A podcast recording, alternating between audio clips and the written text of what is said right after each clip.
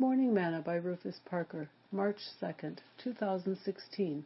But they that wait upon the Lord shall renew their strength. They shall mount up with wings as eagles. They shall run and not be weary, and they shall walk and not faint. Isaiah 40, verse 31.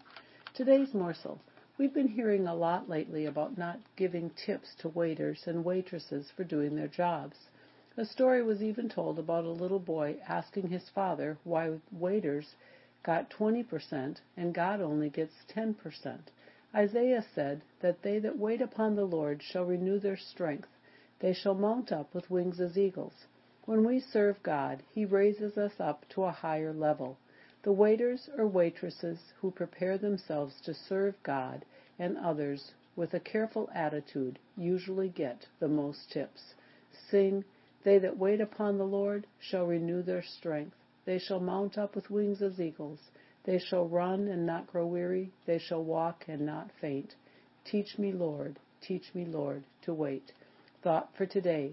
How many tips will you earn today?